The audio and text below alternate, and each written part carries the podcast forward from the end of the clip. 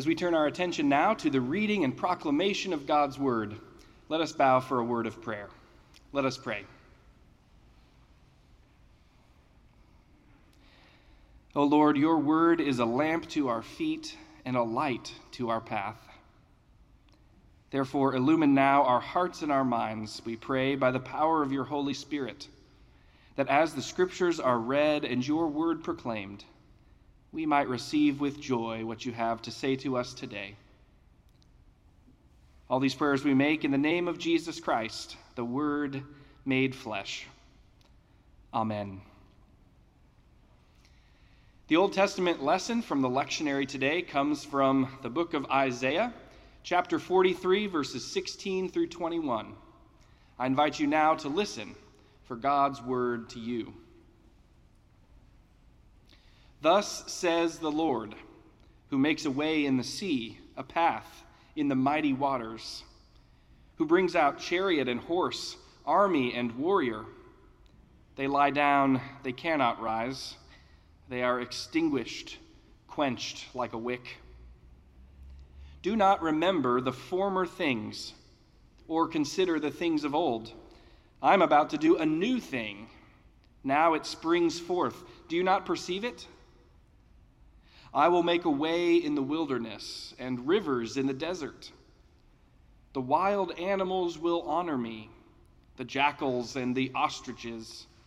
For I give water in the wilderness rivers in the desert, to give drink to my chosen people, the people whom I formed for myself, so that they might declare my praise.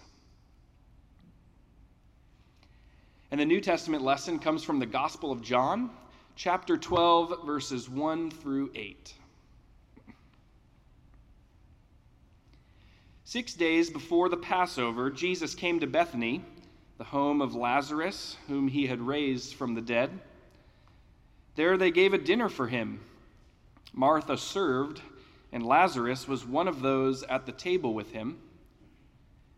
Mary took a pound of costly perfume made of pure nard, anointed Jesus' feet, and wiped them with her hair.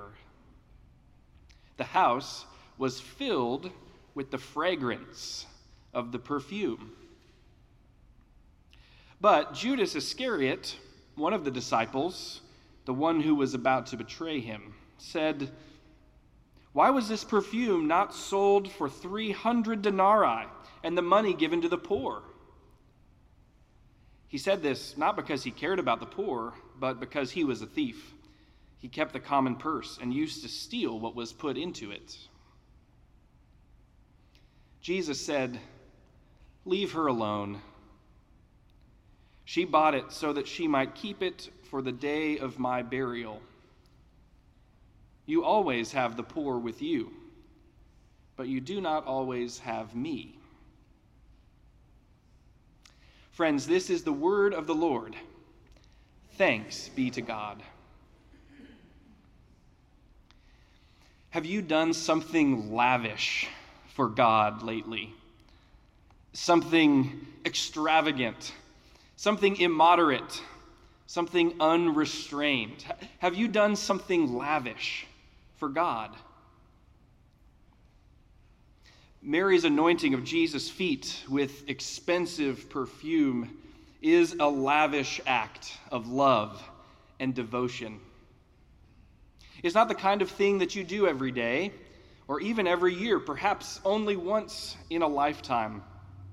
But over dinner one evening, Mary decides the time is right, and she empties the perfume on Jesus' feet and wipes them with her hair. Extravagant indeed. But what do you think of the rationale for this offering? It doesn't seem to be especially calculated, does it? This is an expensive thrill, a luxurious indulgence, and it's over in an instant.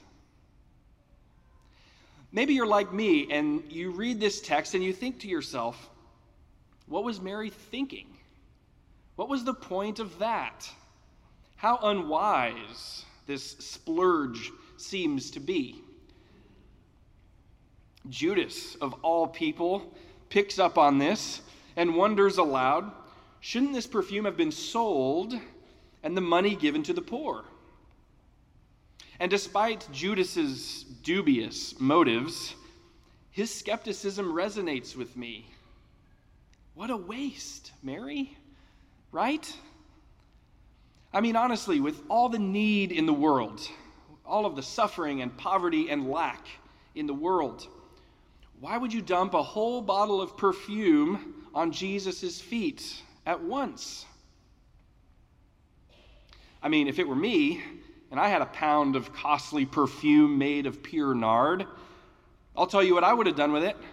I would have sold it on eBay. Yeah. I mean, who knows how much you could fetch with this costly perfume? Maybe I could have walked away with 500 grand and just think how many people I could have helped with that kind of money. Maybe I could have even put James through one semester of college with that kind of money. You know, people pay crazy amounts of money for rare stuff.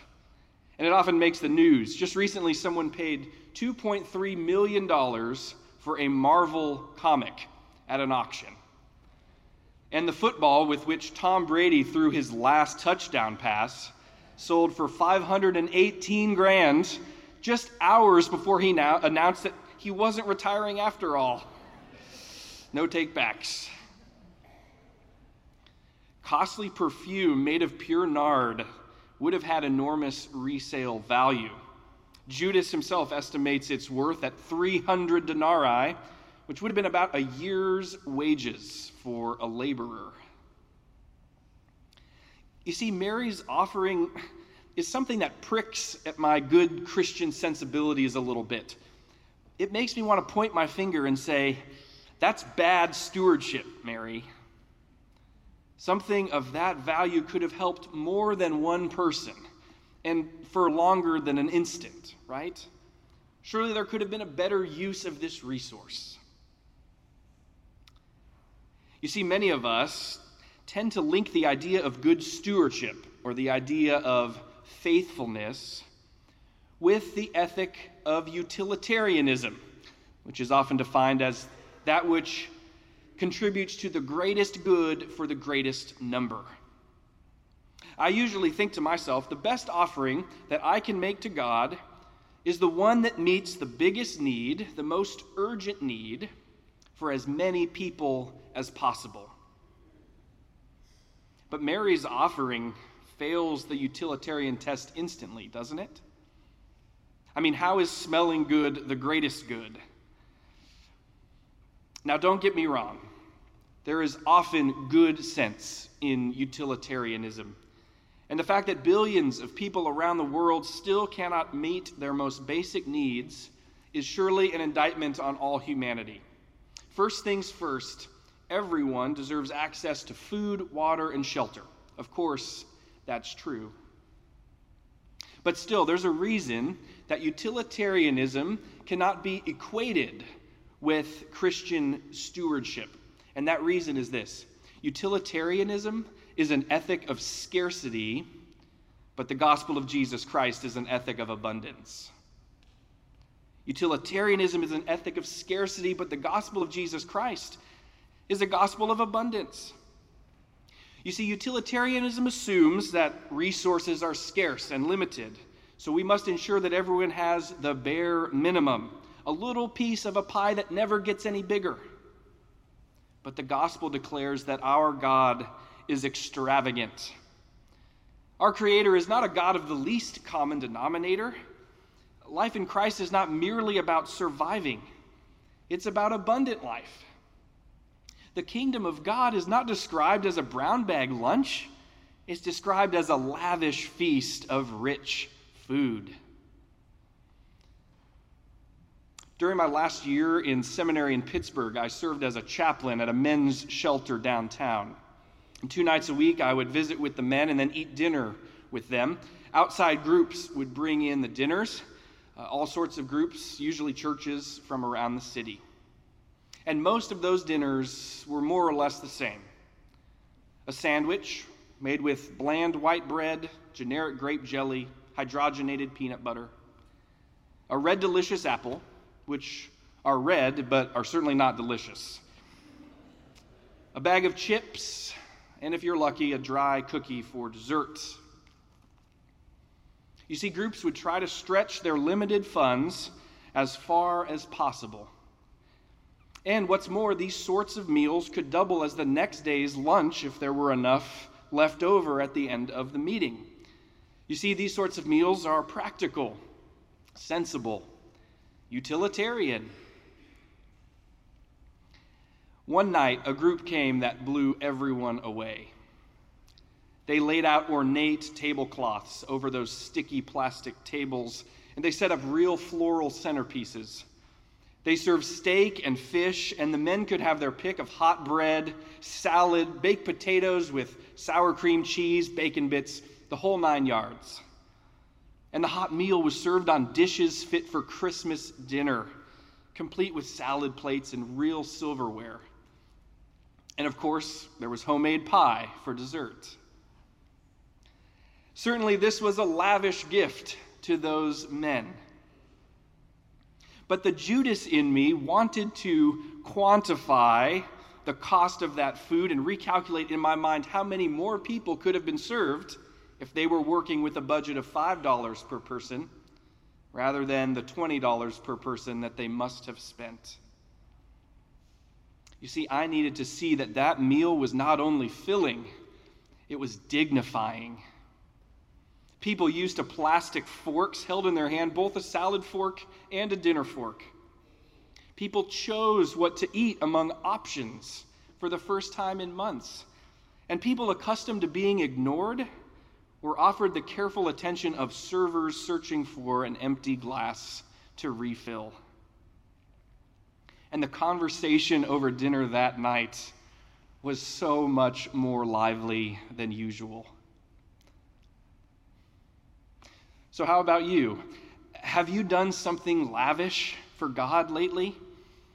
Something extravagant, something immoderate, something unrestrained? Does your discipleship reflect the duty of the lowest common denominator?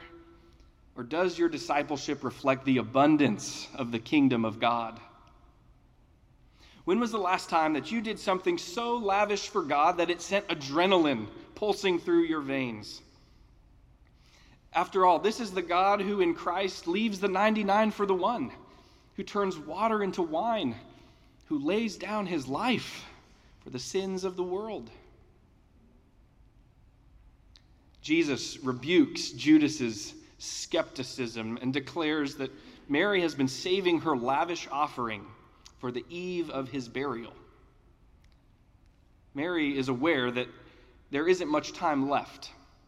She's heard Jesus talking about how his hour is drawing near.